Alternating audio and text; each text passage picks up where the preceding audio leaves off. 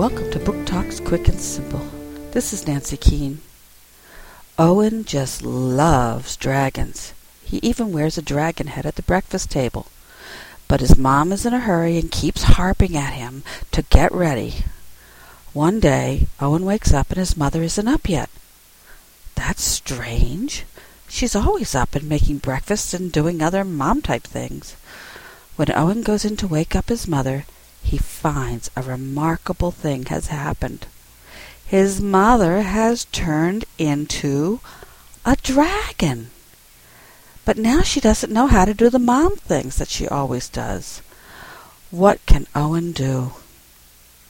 When Owen's Mom Breathed Fire by Pija Lindenbaum.